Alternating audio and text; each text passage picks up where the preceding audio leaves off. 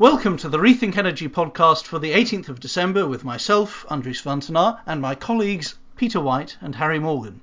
In this episode, we discuss the future of offshore wind, especially floating wind, which will be very important in Japan and a few other markets.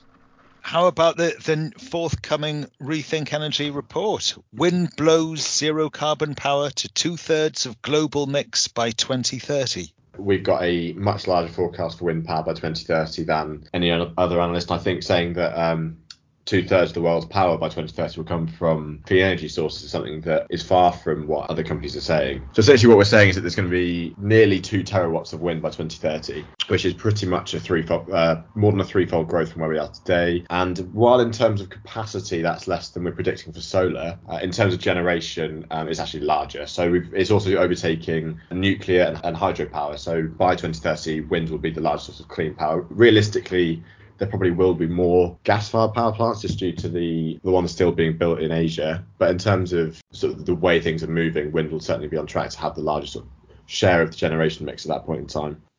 I wouldn't think anything that's in Asia that hasn't had a final investment decision will get one. Uh, I think you're only talking about plants that have already already being built. Yeah, so I think that those are those are plants that are still sort of in the sort of confirmed pipeline that are going to be built over the sort of next five years which will then still be in the energy mix in 2030. But I think the fact that we've seen Joe Biden come into the presidency, uh, the green stimulus from the EU, sort of a real drive for hydrogen and powered by offshore wind, as we've seen this week in Japan. Uh, I think those things are really driving sort of an increased outlook for wind, as we said about offshore a couple of weeks ago.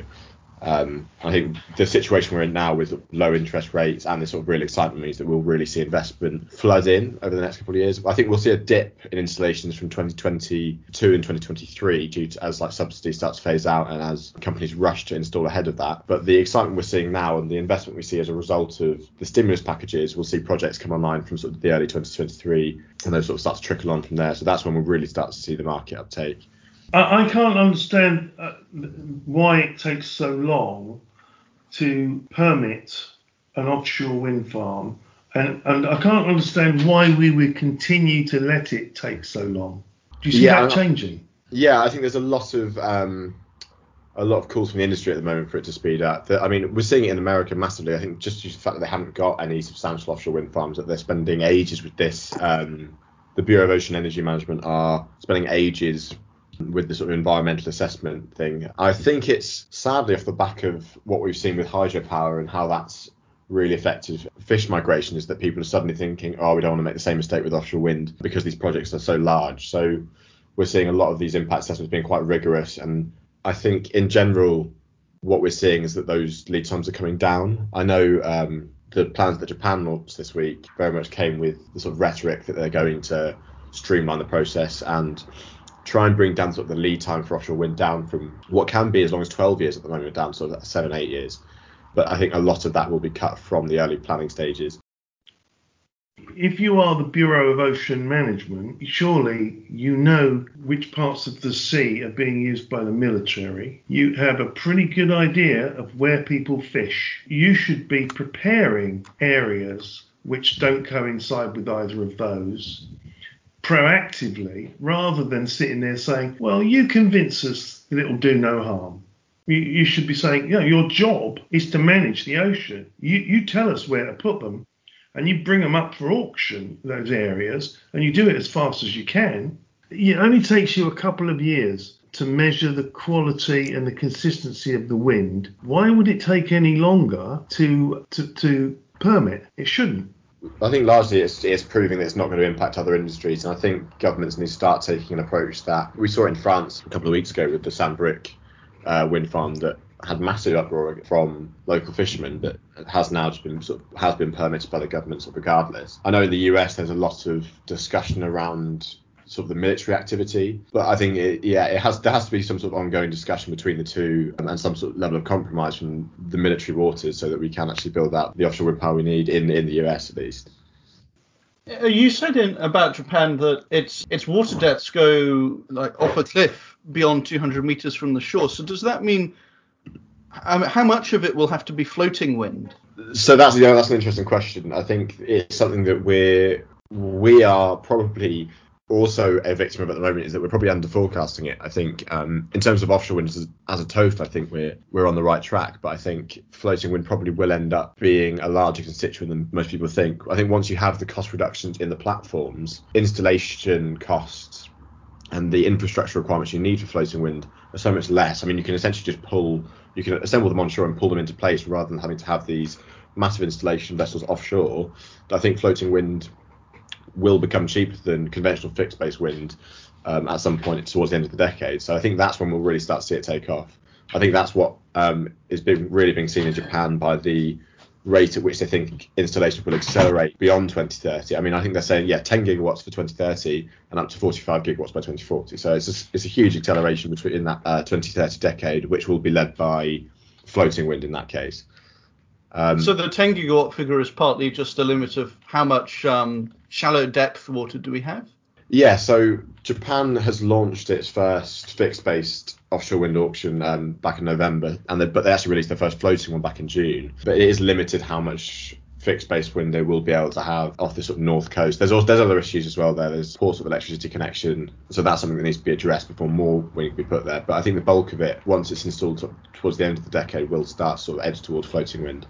I mean, we can see that reflected in the fact that the average price they're looking for is around 77 to 87 dollars per megawatt hour, which is far higher than what most people are expecting fixed base offshore wind to be in that time frame. So that really does indicate that they're expecting floating wind to get there. But realistically, again, probably a, a cautious cost estimate from them. I think with, with the interest we're seeing from the oil majors, they've got a lot of experience operating offshore. When they start piling into offshore wind and start piling money into the companies developing floating platforms, we'll see costs fall as rapidly as we have within offshore wind, uh, fixed base offshore wind there, and we'll see prices achievable that are much lower than that even in Japan. And we got the impression when we spoke to Principle Power a while back that they did floating platforms for oil. That's where they got their experience from.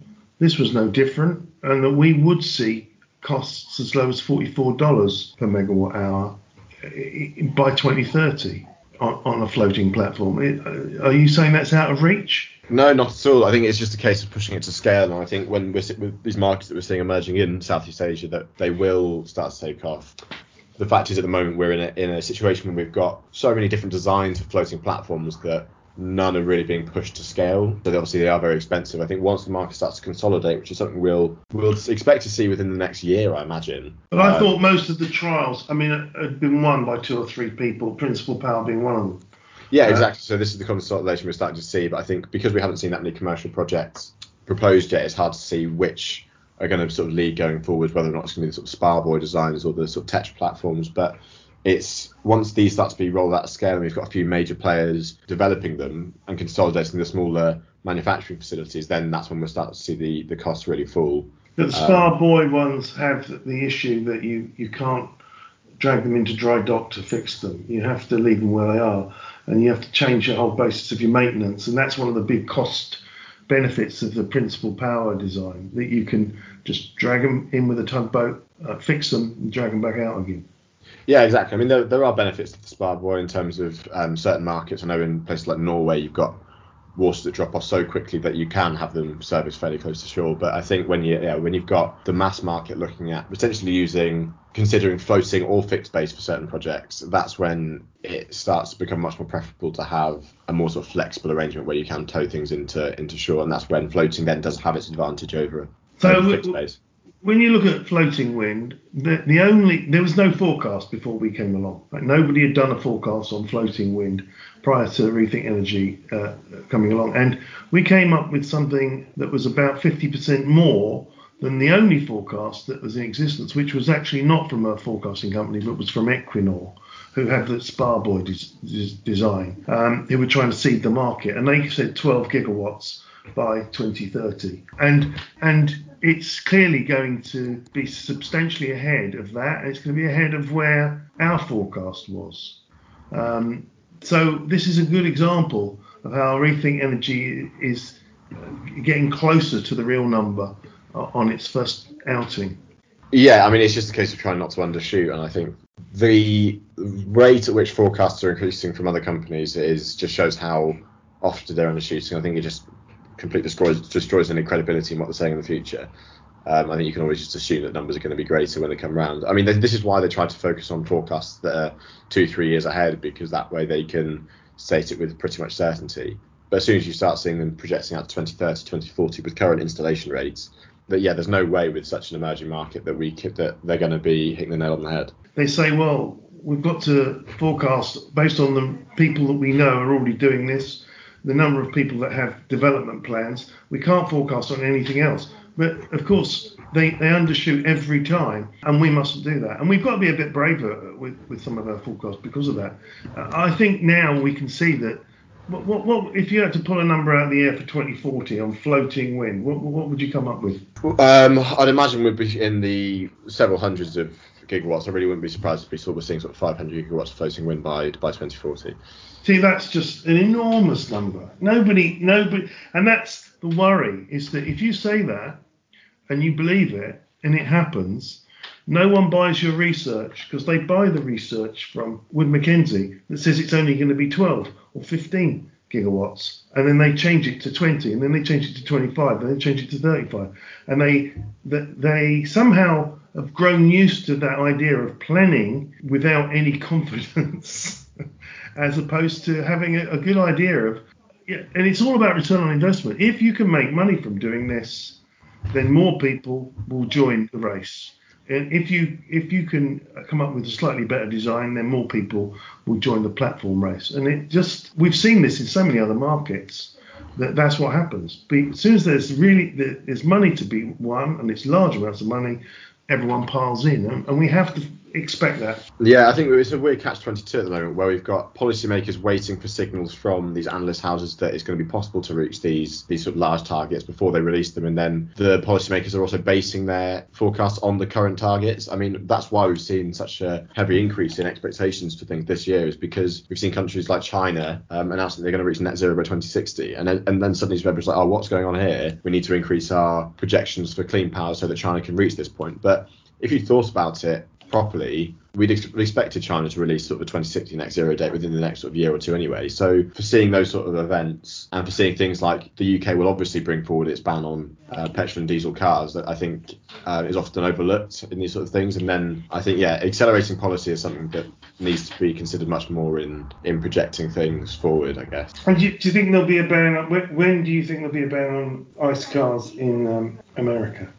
I mean, it's it's a difficult one because obviously there's a much more gas guzzling mindset, I guess, over there. Um, not to be stereotypical, but I imagine we'll see it sort of led by individual states around sort of the same 2030 mark that we're seeing in the UK. I think California will probably implement something over the next sort of year or two. Um, I know they're sort of airing ideas about it at the moment, um, and I think most states will follow suit by 2035.